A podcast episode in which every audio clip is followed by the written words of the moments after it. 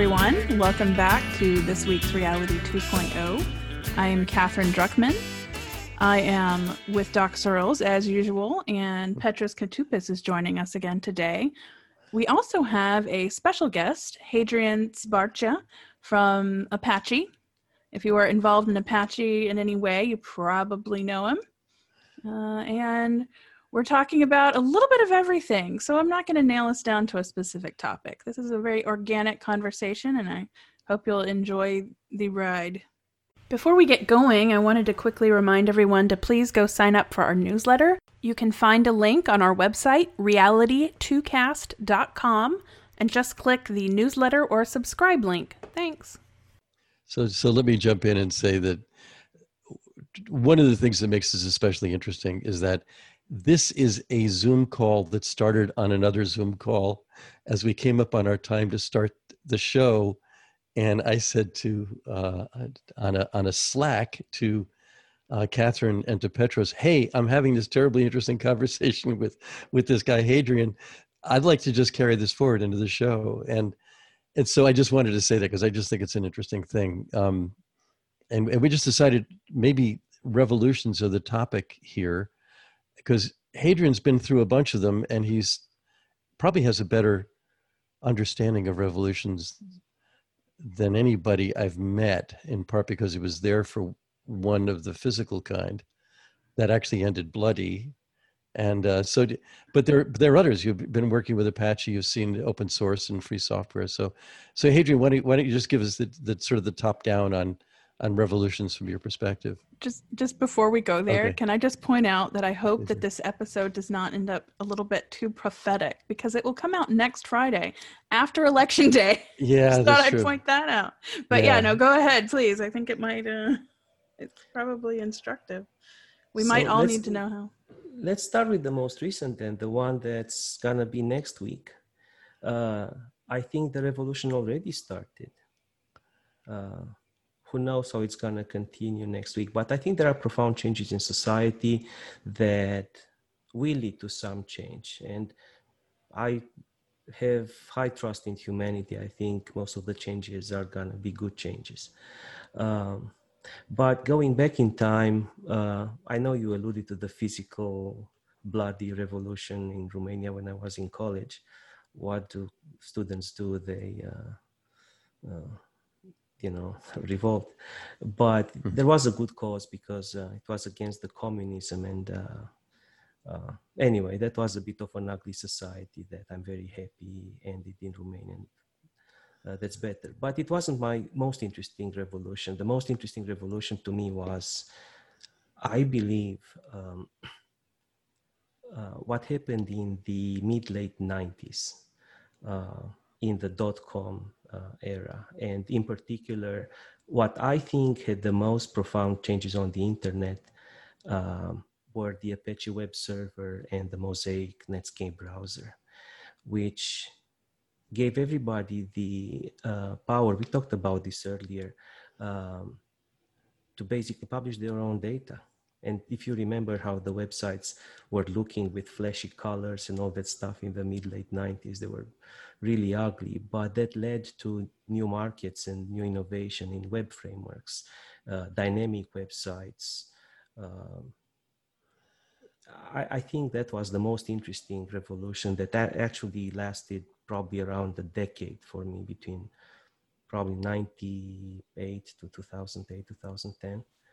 Um, uh, by yeah, the way, moved to the US in 97. So that's, that's interesting. Um, the the you mentioned Apache. Yes, I I I agree. It wasn't until Apache started becoming widely used and installed on cheaper commodity platforms such as Linux that that that the internet blew up. I mean, people were starting to see the internet for what it could do. And Mosaic initially laid down the foundation, but it wasn't until Marc Andreessen moved to the west. He, I think it was the University of Illinois yeah. in Champaign Urbana, and uh, he moved out west to find his dream of a startup, and that's when Netscape was born. I think that really launched uh, alongside Apache what what we have today. I mean, that was a significant revolution.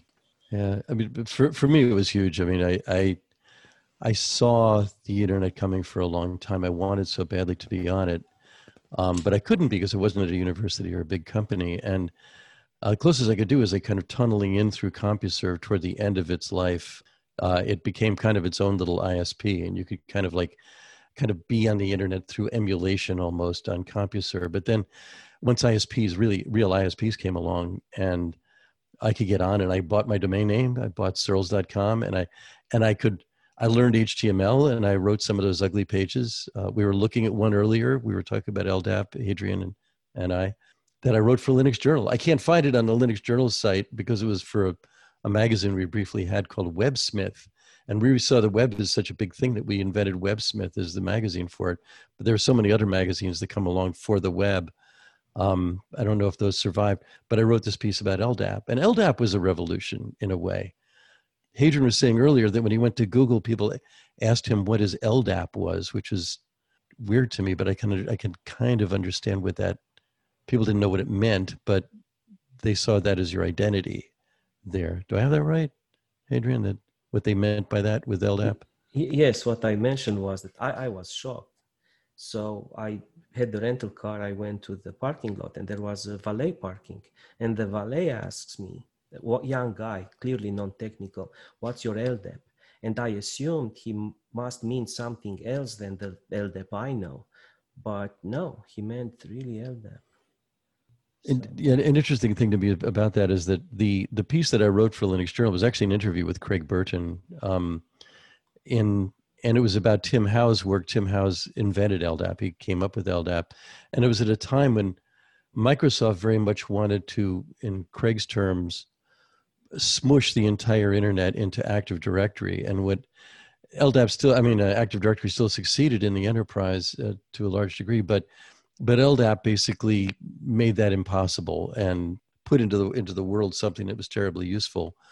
You know, another protocol, and and a pro, when you have a totally useful protocol like that that costs you nothing to use, then a revolution occurs. You know, that one happened to be around directory, but but but others can. So I, I, I want to get a little bit into what I think is the meat, what bring to you bring to the world, Hadrian. I'm, and I'm to, and it's not around Apache, especially though maybe it is in a way I don't know. So I'm going to compress what my, my partial and probably flawed understanding of some insights you have that I liked when we had an earlier conversations, which are that we t- we tend to look at the internet through synchronous glasses that we've learned from the from the HTTP protocol and wanting to run everything through our kind of client server view of the web.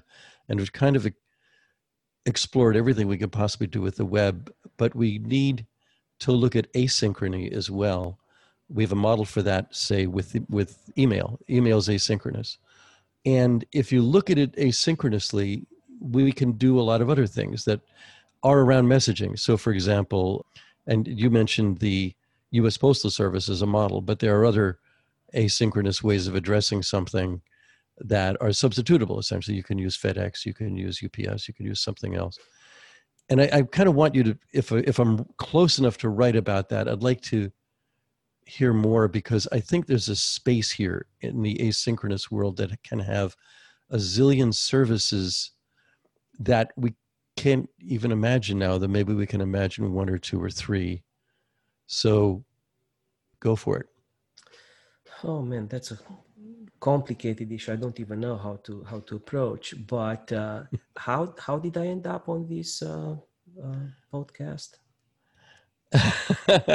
well, it's it's because I think that's an interesting point. No, no, no, no. The oh, oh. mechanics. Oh, oh the mechanics Slack. of it. Okay. Oh, it's a heuristic question. Okay, yeah. It's Slack. Slack. It right. was an asynchronous conversation between uh, between you and Katherine. Ah, okay. That's that right. Could happen, and then you could plan and do other things. And to tie it to your book, it was a bit of an intent casting, uh, right? Asynchronously via chat room. Right through through Slack. response and something happened. Yes. So I think in a way we're the victims of our own success, if you want. So uh, circling back to Netscape and Marc Andreessen and I think we got as humans so used to the idea of a browser and synchronously going to where we want to get the, the data we care about.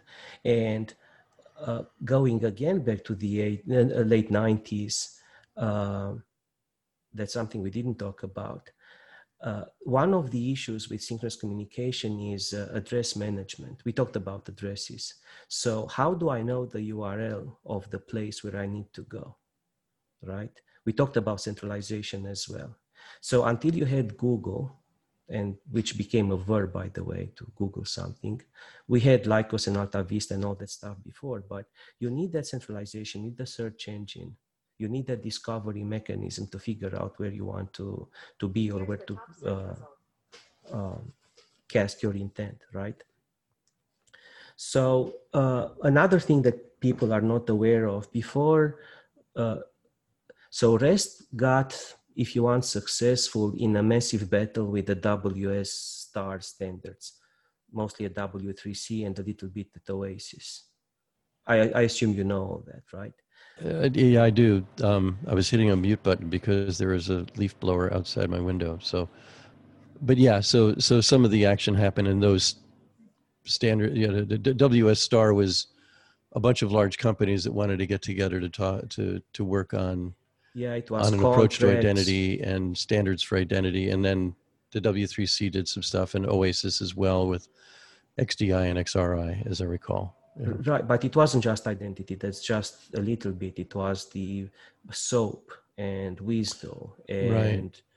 in the on the communication side and all the ESBs at the time uh, supported, starting with Sonic. Then we talked about IBM, the WebSphere. So they were the ESBs are an interesting uh, topic to talk about as well, by the way. But there was uh, WS-BPEL, by the way, which I'm a co-author of. I was in the team that produced WS-BPEL.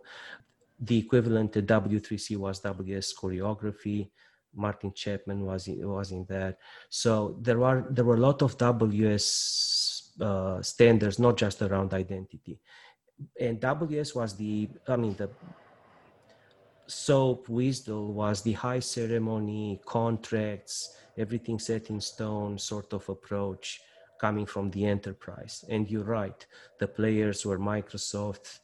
Uh, yeah, IBM. IBM was in WS. IBM, SAP, Fujitsu. You know the yeah, usual just, suspects. Yeah, Oracle, when, when like, of course. Yeah. Yeah. When Sun. they they were at this show, gave the closing keynote, and I actually, you know, sang the Darth Vader theme that dum dum dum dum dum dum when they were coming on stage like right. because it and to, to, tie into revolution rest was kind of a revolt to that right and uh, in the language space we saw the same thing with the uh, uh, functional programming and uh, uh, less strict typing sort of languages like ruby and who's a Drupal developer here? yeah. So, we have so, we have our house Drupal so, developer right so here. So it looks like everybody has uh, had his her share of uh, revolutions here. um, but what I wanted to say is that before this, there was another battle that took place between synchronous and asynchronous with the JMS spec uh, in the JCP Sun at the time. And so you you said that uh, there might be some connection with, uh, with Apache. Yes, I'm a committer in uh, ActiveMQ, so I'm one of the authors of ActiveMQ and Camel and a few projects there. So basically, the projects used in all the ESBs that are based on open source technologies today, like Fuse, Talend, and others. Um, so the enterprise actually did realize the importance of asynchronous messaging. And all the large enterprises have some have business processes based on asynchronous messaging. And one of the technical problems is to managing the address space because you cannot have uh, different entities using the same address, which is easy to control in the enterprise, more or less easy. You can enforce it top down, but it's hard to do it at cloud scale. And nobody looked at this problem of addressing. And that's why I think we didn't see any innovation in that space to take the asynchronous messaging at the cloud scale because somebody would have to solve the addressing uh, problem first. I, I, see this as the biggest, so, if you so want, hurdle.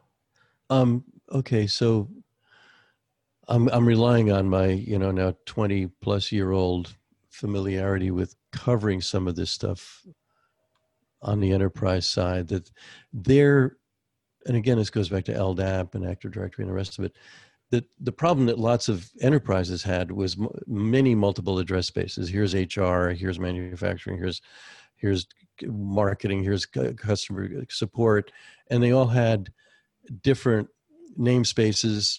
No way to reconcile them. And the big talk, the whole point of WS Star and of the Liberty Alliance also, which Sun was a, that was Sun's creation. Mm-hmm.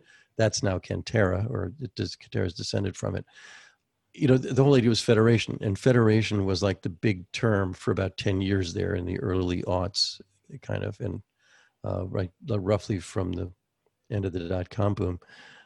But I, but I want to go deeper into your into the addressing. I mean, that inconvenienced addressing to some degree, but I, and that may have been why there wasn't much innovation there, other than some cool companies came in, Ping and others, the saying, "We'll take care of federation for you." You know, we'll we'll we'll reconcile all these battling namespaces and and have some kind of coherent outcome but there wasn't we're still sort of stuck with the same problem am, am i wrong about that I'm, but i'm trying to get it toward where you want to go with the where messaging is going to end message the asynchronous messaging approach to things may go or could go if we get it get something together. Uh, asynchronous messaging is used. We use email we use slack we yeah. use but it's not used it's used in silos. Yeah. Uh, i didn't interrupt you by the way but uh, when we had the conversation about uh, netscape and the apache server that re- revolutionized the internet we agree on that to some extent. What did we have before? You mentioned compuserve. We had platforms. And what do we have today? Platforms. And everybody rebels against them but we don't know what to do. So what we need, I think, is not something high ceremony. We need the same ad hoc innovation sort of approach of distributed mm. technologies, kind of like the Identity Foundation does. I really hope they would coordinate their efforts a bit more and would learn more from each other and from history, because there is a lot of reusable prior art. That's interesting what you said about platforms. Like we, we had a platform problem with CompuServe, Prodigy, and uh, the rest, you know, in the early 90s, late 80s, early 90s, that in a way was solved by TCP/IP, which actually had been around for a long time too. But once ISPs came along in in the mid 90s, plus the graphical browser, plus Apache, really huge, important innovation there. I remember IBM was selling WebSphere for like you know a thousand dollars a seat or some crazy number like that. that and Oracle to- says uh, sells WebLogic, yes. Yeah, so so there there are all these big companies selling, assuming that only big companies are going to have web servers, right? And not anybody could set up a web server and have it. And now we're on platforms again, right? And now we're now, now we're back to we're thinking inside the silos of Apple and Facebook and Google and the others, and only what can be done there Am I wrong? And and what you're no, you're right. But sorry to interrupt because you no, brought another re- I mean, because... revolution aspect to this. In 93, 94, I, I worked. I was at the United Nations, by the way, working on some really cool project on OS2. Mm. And speaking of, it's not really quite platforms, but it's the same stuff. If you remember uh, the Microsoft versus IBM battle at the time, when IBM bet on the enterprise and uh, Bill Gates bet on the grandma with a personal computer at right. home. And uh, IBM had microchannel, and they wanted to split the the PC world into microchannel versus whatever the because that was tied in with OS2, I think, wasn't it? Right, but from an adoption, from an economic point of view, IBM bet on the enterprise and Bill Gates bet on the consumer. And the results were not even funny for IBM. You know, the funny thing is, now that you mention that, because years ago I used to work for IBM, and to this day, to this day, they still bet on the enterprise. It's almost like they haven't learned from history, and it's still business to business um, commerce. It, it, they- don't deal with the end user, which is why when you look at um, IBM's uh, footprint or market share in the cloud, it pales in comparison to your Amazon to your Azure, to Google, to anything else, only because they strictly focus on business to business and have always worked under that model since, like you said, you know, since OS2 days. Uh, who are you talking about? Red Hat? No, no, no. That, No, Just kidding. I'm- they acquired Oh. Red Hat. Yeah, last yeah, yeah. Well, Red- yeah, Their 'cause Red- footprint in the ate cloud Red is not that small. no, I, I was there. you were there. I was there when they acquired Red Hat. It was it was a bit of a shock for everyone. Uh, okay, so what kind of okay? So we, you were saying that you know, okay, we- so we had Slack. I mean, when we were talking in Slack, we were talking inside a silo, and it's a good silo. I mean, Slack. Nobody is nobody makes a better, um, whatever that is that Slack does. What do you call that? Is it just what is Slack a breed of? Katherine, you know, is it a? It's a It's basically souped up IRC.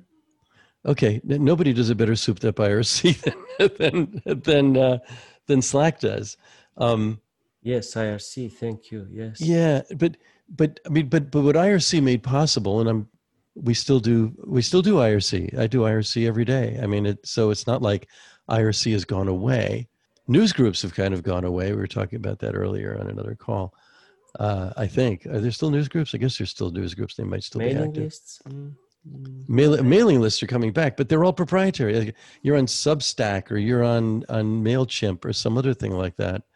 Um, you know, I, th- th- th- those two are kind of siloed. But I'm, you know, where, you know, what what intrigues me here is that I, I just sort of lay out my prejudices, and and I think they're typical of ones for um, geeks of the of the Linux bent, and they kind of go back to the free software days, which is I I do all my own stuff. I have my own thing. I've got my I am the rock on which I build my life. I I have my own web server. I have my own email server. I have my own everything. I have my own domain name. I I am the captain of my ship and of my soul, and um, and I start there. Now I'll go ahead and use things. I'm talking to you over a Mac, right? It's not like I'm totally wedded to that, but I'm starting from that position. And part of the way I've thought about that is that all everything should be peer to peer, right? That's sort of a, a prejudice I have. Like I, I want to be able to deal in a peer to peer way with everybody else. I am no different than a big company that way. We're all on the same planet. We all use the same gravity, and I should be able to. We should look first to solve everything in a peer to peer way. But I So- also, sorry, let, let me ask you this. yeah, sure. Aside from the user interface, how did you know you were on Slack? I probably didn't. So if you had your own doc user interface for messaging and you have some channels, addresses, chat rooms, whatever you, you call them in there, and you ju- just type and the user interface would know that this address actually maps to Slack or maps to IRC or whatever, uh, why would you care? I would You not. have- I would not care. the financial industry calls that single window to the world, right? So use a single window to talk to in the financial stuff any bank Mhm. you want, right? So you have Yeah. that this and that would lead to innovation because you would use any client you want because the backend would be the same, the mediator that mediates to whatever channel you're talking about. So if we separate the two, I think we can get off the platform. It's the same duality that needed that existed between the Apache web server and the browser. You have to separate the presentation from the backend. I mean, if you know, if you strip the the uh, the client and the the polish, you know, we can substitute Matrix or Discord if you're a gamer or whatever. None of the rest of it really matters in terms of communication. But you need a user interface like the browser that unifies in a way all the other channels, right? So with the browser, mm-hmm. you can look at any web server on the planet. You didn't have to have a specialized GUI for each. Nor should you have a specialized GUI for chat. Right. That's a whole Right. other conversation. I wish Kyla were here. The Yeah, I only difference it- was the address. R- Okay, The yeah. So URL. y- you're moving toward addressing here. So, so if we're routing this in some way, okay, let's say, I mean, it annoys me, for example, that I have people we, or I talk to on Telegram, on Signal, on SMS, on Facebook Messenger, um, Twitter DM. There is no common inter- user interface for those. I have to, I have to declare the tunnel that I'm going through. We have to agree on that before we go there, right? We're doing that right now with Zoom in a way. I would say we're going to do this with Zoom, right? And and we could be doing it with Microsoft Teams. We could do it with some other system. I mean, We have to agree so- on it. yeah, we have to agree on it. Uh, There's this little ceremony where we all agree on something, right? This is a little. Yeah. It's not negotiated. It's more or less like I got this. Let's open. Let's just do that. But not only kind of fails the usability test at the front end, it does at the back end too. Because there's all the. If we keep a record about these, they're all stored in different places, right? That's another thing.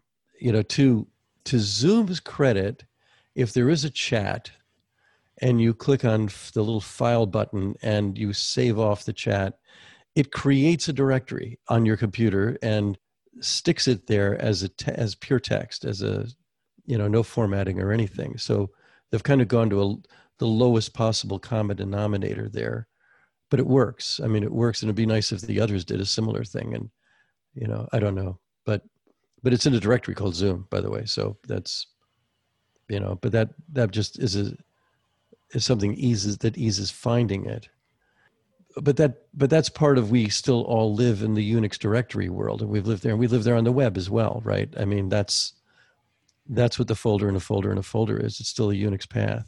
And that's that's fine. I mean that's a standard it's a kind of a, a standard way of working. But i want i want to kind of go toward and I, and I realize there's not an end state here because unlike almost every podcast i'm on you haven't already built something and you're not selling anything. So Yeah, I- that's that's what object storage solves, right? You know, a whole folder and a folder and a folder. You know, it's all uh, yeah. one flat file system with a giant hash uh, pointing to your object data. which is exactly what the hard drive is. yes It's a it's a flat storage space, and then directly structuring the inodes is just the metadata.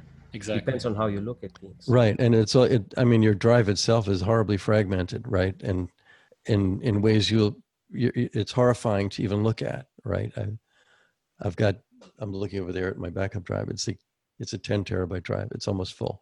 What I'm sure it's just horribly fragmented in there, but somehow the directory structure manages to to put stuff put that stuff together. It's putting Humpty together at all times, which is pretty wild. And we do that as a matter of course.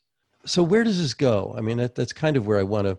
Re- revolution, I I think was. Yeah, it goes to revolution. Wasn't it What- revolution? But what, I mean, I, I've been in a number of revolutions, and one of the problems revolutions have is imagining what's on the other side of them, right? You know, Yeah. we're gonna. I mean, for, for God's sakes, you know, both the Soviet Union and China for the longest time, it's all like, let's keep the revolution going. It's all I belong to the the Revolutionary Party of thus and such, and and it's just it's just another bureaucracy after after all is said and done with a lot Yeah. of politics in it you know but I, i'd like us to imagine out where this goes. You know i mean i i did not imagine out isps but isps are what made part of what made the web happen. I there were many web servers. I remember apple had one. I briefly used theirs. It was done by a guy i knew. I forget his name right now but it was their little server. But i ended up you know we like all of us we just used apache. There's apache. It's laying around. We could just put this in here. It could, you know as a matter of fact didn't didn't linux distributions come with apache some of them i think is part of the dist as the, as the distro i don't remember It's the LAMP uh, distro, yeah. Linux. Yeah, it's just part of the LAMP stack, right? PHP, yeah. Yeah. It's, well, and if it doesn't, it's easy enough to install. Well, that's the thing. So uh, it's funny. So we, so I'm sitting here. I'm like, oh, this is a great, you know, impromptu uh, guest, and I'm I'm kind of you know, sitting here thinking like, wow, I've got an Apache committer here. What can I ask? And then I find myself struggling because to me, uh, not to steal one of your analogies, Doc, but Apache is like gravity. It's like, what, what, what should I ask him about breathing oxygen? you know? So, so I'm in this sort of place where I, I wonder, so like, I mean, I can't say that Apache won. It's not like there are no other there are no other competitors or whatever, but the the nature of what Apache is won and changed the world and, and whatnot. But I'm wondering, so but like Doc says, where do we go from here? What's what's the next revolution? Like, what are we currently hashing out right now? Well, And- I, and I think the best way to to answer that question is to ask yourself why was there a revolution in the first place? It, you have individuals that are not happy. They're not going to stand for what others are probably accepting or complacent to, and they want more. They want something different. And that different could be something political, it could be something software, it could be something, you know, anywhere. So if you want to see where the next revolution is going to be, you're going to have to look out and, and figure out why are we not happy and where are we not happy and what's already brewing that's going to kickstart another revolution. I have a few ideas about this, but so one is a bit negative. What I think is different now is uh, the limited attention span. It takes time for adoption, and we have so much technology around that it's almost not worth innovating anymore because you know the big guys are just gonna wait you out. There's gonna be another guy in the garage innovating something, displacing you, and in the meantime, they just jog along collect your data, sell it. Uh, I think there are two worlds going on: a very small world of, you know, innovation, which is what open source was all along. Actually, I mean, it grew, but it's still not significant. Versus the world of the giants. Yeah, and if they don't displace you, they'll consume you and probably get rid of you. Yeah, right. The pos- on the positive note is that, again, talking about revolutions, I had a conversation with uh, Ward Cunningham. I think this brings really interesting memories. This conversation, I forgot about this, about military strategy and the um how to put it, the, the fight in military strategy between mobility and armor. Right? You cannot have both. Is the same Between duality. mobility or nobility? I, I'm and just- armor, mobility yeah, being fast and agile versus having a lot of armor. And armor. Okay, okay. And in our world, I think it's between centralization and decentralization, if you want, Right. because things start to. I mean, you the internet was started to decentralize to protect against damage in case of a nuclear attack, the Russians and all that stuff, right? DARPA, 70s. And then you got back centralization then you got you got the mainframes. Then you got the pcs then you got centralization again in the cloud if you want. And ward made the analogy that this kind of sounds like uh, in military you don't know what you want. You have you be, want to be lightweight more mobility or you know heavy and more armor. Mhm. and both have their advantages obviously Yeah, and then part of it, one- one approach is offensive and defensive, and there are probably a lot of different ways to cut at that. Um, but i think innovation will always happen and who knows what's going to get some traction. Personally i didn't expect blockchains to get this kind of traction. Well they still still don't because to me blockchains are technology from a technology standpoint a brilliant thing. It's not new but it's brilliant. But it couldn't have been justified as a sort of a non-repudiation system. So they had to cram other things into it like blocks with financial transactions to justify it. And to make things even worse the reward for the operators of the blockchain wa- uh, the for the miners. uh, for the miners in, in bitcoin yes was not based on the quality of service they provide to their users but based on mining hmm which created, in my opinion, a horrible ecosystem that cannot survive in this shape uh, because the incentives are not well aligned. I think there will be innovation, or Facebook is another example that who knew that social media is gonna grow to this extent and have so much influence, right? We talked about the revolution next week. So I think there will be innovation and something is gonna catch for reasons that we can't really foresee. But coming back, I really think that asynchronous sort of messaging and establishing infrastructure for that, because the Apache web servers became kind of like fax machines, right? They had this network effect. There was no point in having a browser until you had a lot of uh, servers running. So, so I just had a thought. It's it's an old one, which is that, um, and it goes back to the intention economy. We in the in the project VRM world, which is at that time a few dozen people, probably is still just a few dozen people.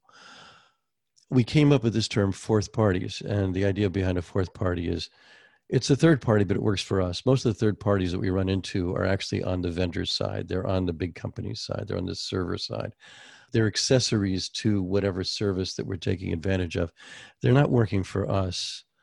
You know, I mean, one example that we've been working on lately, at least in conversation, is I want a fourth party to take care of all my subscriptions, all of them, all of the gaming within a subscription. I want to know when they expire. I want to know what new, you know, what their current offer is there. I want to know the difference between uh, having been a customer a long time and having some privileges there and versus coming on as a new customer every time. I want to be able to manage to, to budget this. You know, we're all like overcome with subscriptions now. I want a fourth party that, that that's working for me on this. It seems to me that's a space. So if we look at that, like let's say instead of looking at silos, we look at rooms. Here is a building with infinite, infinite variety of rooms. There's a room over there. It's empty right now. There, there, there's a couple little wannabe fourth parties there, but there no, there's no, there's a missing protocol maybe, or maybe there is a protocol that exists, but nobody's using it. It, somebody thought it up in an RFC back in RFC 45 back in 1987, but we haven't used it yet. I mean, that's what happened with email. I mean, SMTP came along in like 85, got used in 95, right? There may be a pr- protocol like that. But it's kind of like in the meantime, we go into this big, beautifully furnished room and we can eat our way through the through the buffet table, starting with the dessert, right? And there's infinite food in there, and it all seems to be set out. That's Facebook, and that's Twitter, and that's these other things. And for that matter, it's the world we live in with Apple and with Google. And but over there, there's this big space that actually works for us. What is that? And I do think it has something to do with asynchrony. I think it's like maintaining my subscriptions, for example. That's just one thing. Loyalty programs is another you know all the the airline miles i belong to and the cvs and all the rest of them that's another one. There's no universal no, no universal services there. There's some really kind of half-hearted attempts maybe they run, run only on your phone. But they're all they're all compuserves. They're all prodigies. They're not they're not something that can be universalized that we can make something out of but they are asynchronous right? There's a missing slack there what Cal Henderson and, and Stewart Butterfield came up with with Slack was like, looked at this, hey, we can collaborate in business with, with, with, with what Katherine just called, you know, uh, well decorated IRC, you know, you know, whatever that was, you know. But um, yes, but can I ask you a question? Sure. Was so? Let's say you had that fourth party that you're talking about. Mm-hmm. What's their incentive or uh, to implement it not as a silo? Because they could be their own platform where you you know log into their site you manage your things. Well it's the incentive that that every hosting service got out of apache right? I mean apache people made money because of apache not with apache. Uh, people make money you know because of smtp and pop3 and imap not with those things. So somebody can imagine out i mean okay i can make money by having a better fourth party that runs on these established protocols um, and ceremonies, whatever else they might be, some some familiar UI that that we might have, but the back end, you know, runs on gravity, whatever the gravity. I'll find some gravity that didn't that I, nobody noticed before, and I can bring in that gravity or that sunlight or something that's inherently free and open, but we'll build on that rather so than say I'm going to make money with it. I mean, that's the difference between what IBM wanted to do with with uh, Token Ring versus what what digital um, Intel and whoever else it was, um, Xerox did with Ethernet. Like Ethernet, yeah. we've got the patents, go for it. We're not going to exercise the patents. Do whatever you want with Ethernet, and IBM's still trying to sell Token Ring, right? And Ethernet would run on anything, you know, whereas Token Ring needed IBM special cabling. I, think that's a very good analogy, actually, and similar to the Apache web server. Yeah. So, from an economic point of view, you need to have that technology that enables, uh, that creates a low barrier to entry to these four parties. Yeah, So now everybody can be a publisher. It's very cheap to put a lamp stack and run your own website. right, exactly. And, and what happens in the long run is that, yeah. yeah, is the same. So we need this kind of technology or set of te- technologies that that allows anybody to become this kind of fourth party at a reasonable cost. Yeah, so I mean, a, perfect example. So, so Petros actually, my, my website, which you helped me reset up, it was on a Red Hat server at Rackspace in a physical rack that I leased, you know, for actually for nothing. But then they started charging me, and I moved it off. You know, the server was at an IP address on a in my house in San in in uh, in in Woodside. Moved from there to a, a Rackspace server, and then Petros helped me move it to one on one, which is, uh, you know, somebody who's probably it's on Apache. I'm sure it's on Apache, isn't it, Petros? Yes. Yeah, Yes. It, it's it's Apache. yeah. So so that made, but it made possible one on one, and and that's and and and Rackspace and all everybody's in the hosting business. They're using Apache, but you can also use um, uh, what's whatever Microsoft's thing is called. It's pretty big, but I forget the name of it. But anyway, um, IIS or IIS, yeah, Yeah. Uh, yeah. You could use IIS or you can use use Apache. I mean, Apache at this point, according to Netscape, uh, is actually you know it isn't the majority web server anymore. It doesn't matter, you know. I mean, it, everybody's using the protocols. I mean, the protocol the protocols make it possible. So, you know, and there are probably some other things in addition to protocols there. You know, I mean, I can, uh, Katherine, we could put a Drupal server on, on a number of different things, can't we? I, I suppose. Yeah, and there, yes, yes, Drupal can be used for many, many things. Um, yes. and run on a, a lot of things. So I mean, so Yeah. so to me, it's like I mean, what you what what you're pointing toward, I think, Hadrian, is is the fourth party space that nobody's built out yet, based on gravity that we haven't pulled out of the woodwork yet, but problem I suspect might even exist. There may But even be it's, it's an economic problem, right? We have to do it.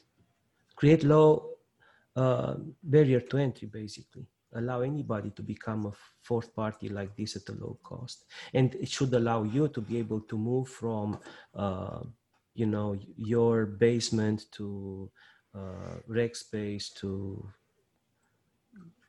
the cloud. yeah So they, Yeah. that these services should be interchangeable, if you want.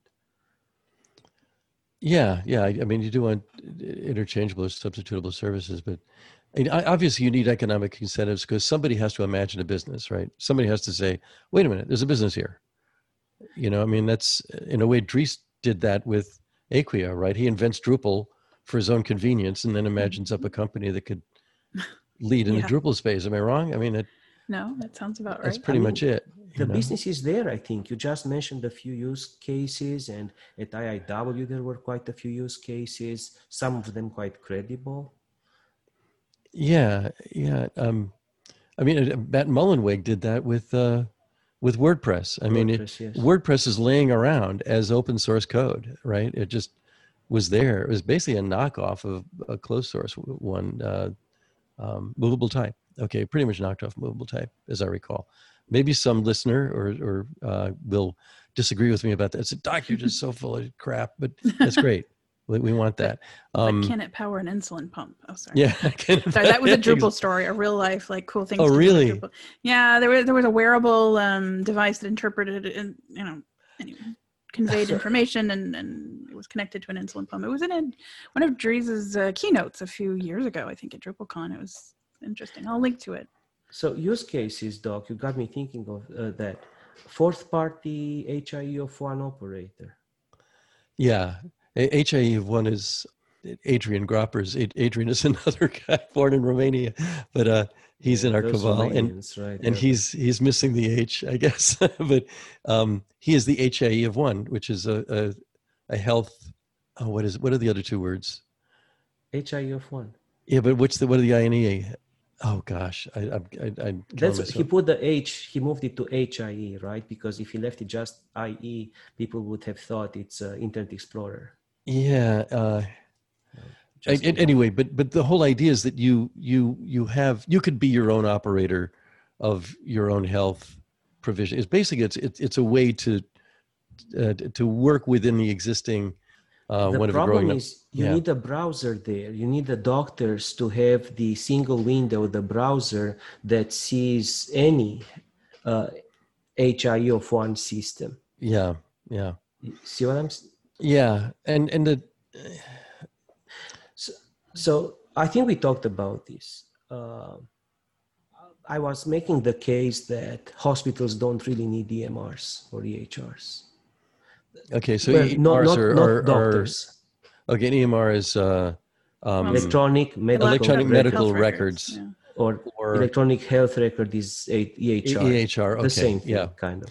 And and and the idea yeah there's been an effort for a very long time for to sort of universalize the infinite number of fields in a in a record for an individual patient The, to reconcile those so that everybody can understand everybody else's health records and nobody's made it work yet that's nonsense, okay so in my why. opinion. okay And I was a member at OSEHRA, so I was involved in the field. yeah because the fields are dictated by the profession. You cannot put any kind of fields in an EMR, right? Okay yeah So if you if you're a urologist or a, a surgeon, you know very well what taxonomy you're dealing with, what information you expect from the patient or don't expect from a patient, Mhm. and that's really what should be in the medical records. With So- psychiatry gets a bit fuzzy, but yeah Well, I think I think we've um, established that electronic records are, are not, in fact, necessary in hospitals after the uh, recent hospital ransomware attacks. oh my gosh yeah as I can't as we're remember where the recording this- hospital is. We were just talking about it um, in actually upstate over New York, Slack. of all out of the way places, in one of America's Siberias, and I don't mean that in a negative way, but I, I, I do mean it in a way that it is snowbound in the winter up there in Gouverneur and Potsdam, New York. A beautiful area up up near the Thousand Islands, but it's why there, you know? But they they, they had a ransomware attack. Um, Yeah. But you're right. I mean, yeah, I mean, to, to well the point being is that since uh, these hospitals have just the, the affected hospitals have just ceased to use any any electronic records. They're paper only and that's their way of dealing with it at least temporarily. So i mean if it and they see in i read a wired article which again i will link to and they seem to be functioning at least. Although as a result of a ransomware attack and i can't remember where off the top of my head a woman died. I think it was in germany. A woman died because you know it, this attack had you know collapsed uh, the information exchange of, of this specific hospital. So you know So- there are real consequences to to relying on this stuff. And so and that's why certain hospitals have taken the drastic me- measure of, of just ending ending electronic records uh, you know for now going to. Well, I, I'm not sure. So, coming back, when I said nonsense, I was a bit uh, facetious, obviously. All the fields that you're talking about, the extra things, do not come actually from providers. They know their uh, job very well. It comes from the bureaucracy, from the office of the CFO, collecting data. And yes, there is no limit. And they put it in the same database with the medical records. But the Right, medical records per se, they are pretty standard. I mean, everything is diagnosis, you know, ICD-9, SNOMED, everything is uh, is standardized, right? All the other fields are not really related to the medical part of the of the records. So when people say that, they are actually having two separate conversations in one. And another thing, after talking to you a few weeks ago, I was thinking, or maybe at IW, somebody made a, a case for businesses not storing our data. But that's not really possible, right? Because uh, I wanted to give the analogy with a, with a marriage. I want to have information about my boyfriend, girlfriend, right? And I want to keep it in my memory. Do you see what I'm saying? So you cannot mm-hmm. stop companies from collecting data and keeping the data in their memory. That's really their right if you want. The problem is that the way technology is evolved, it infringes of, on our ability to have the same ability to uh, keep mm. records or a memory of uh, our experiences. See what I'm saying? Yeah. So a, a, couple things there. One is that I was when I went into the um, when I started working at uh, at the Berkman Center at Harvard. I I got into their healthcare system, and I went out of my way because of I was not young and I had a long record of of health things, and so I I brought in a printout of all this stuff. Here, you'd be interested in this, and I gave it to the doctor they'd assigned me. She sets it aside. I said, "No, I have, I need to take this verbally. I need it from you. To, I need you to tell me this, and I will take the notes. And then later, I will type them into my system here, and then it will be printed out, and we can fax that, and that's that will be your record. And that was that was bizarre. Um, so I just I just wanted to kind of share that. Another one was that I had uh, speaking to your point about the specialties and the bureaucracy. I have a what I will call, for the sake of simplicity, congenital, uh, un, unpronounceable, unmemorizable, obscure health audit. I mean, a blood oddity. And I'm telling this to my hematologist. He said, "Well, I don't know what that is yet." And he's like the top guy in his field, and he's at Harvard. He teaches there, and, and he said, look, you got to understand, there are over a 100,000 hematological conditions. This one, when he looks it up, no, nobody knew what it was before 1990, right? And one of the first times it was isolated was with me and my sister, right?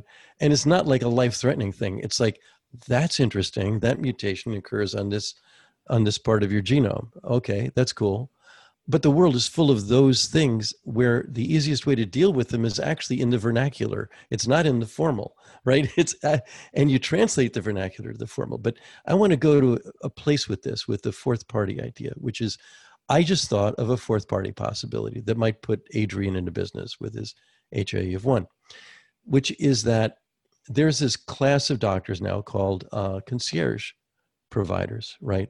It, it's a one-off you want to you left the hospital system you've left your teaching job you're you don't want to be in the bureaucracy and you and your buddies have created a concierge service and the patient will pay an extra $10,000 a year or something in order to get handheld service from you. On the back end of that is where the fourth party goes is to supply the concierge business. All those one-off concierge businesses out there could sure use some normalization couldn't they that normal is uh, just in a way like all the everybody doing a one-off works on apache web server wait a minute you know we can normalize this in a number of additional ways right? And in a way that you could just add on patches or you can add on i mean a lot of stuff run on apache right? So i can add things to that. But it occurs to me that might be where to go there may that may be the financial incentive so, everyone, thanks for joining us. Nice meeting you, Hadrian. Thank you so much for having me. It was fun more than. Yeah.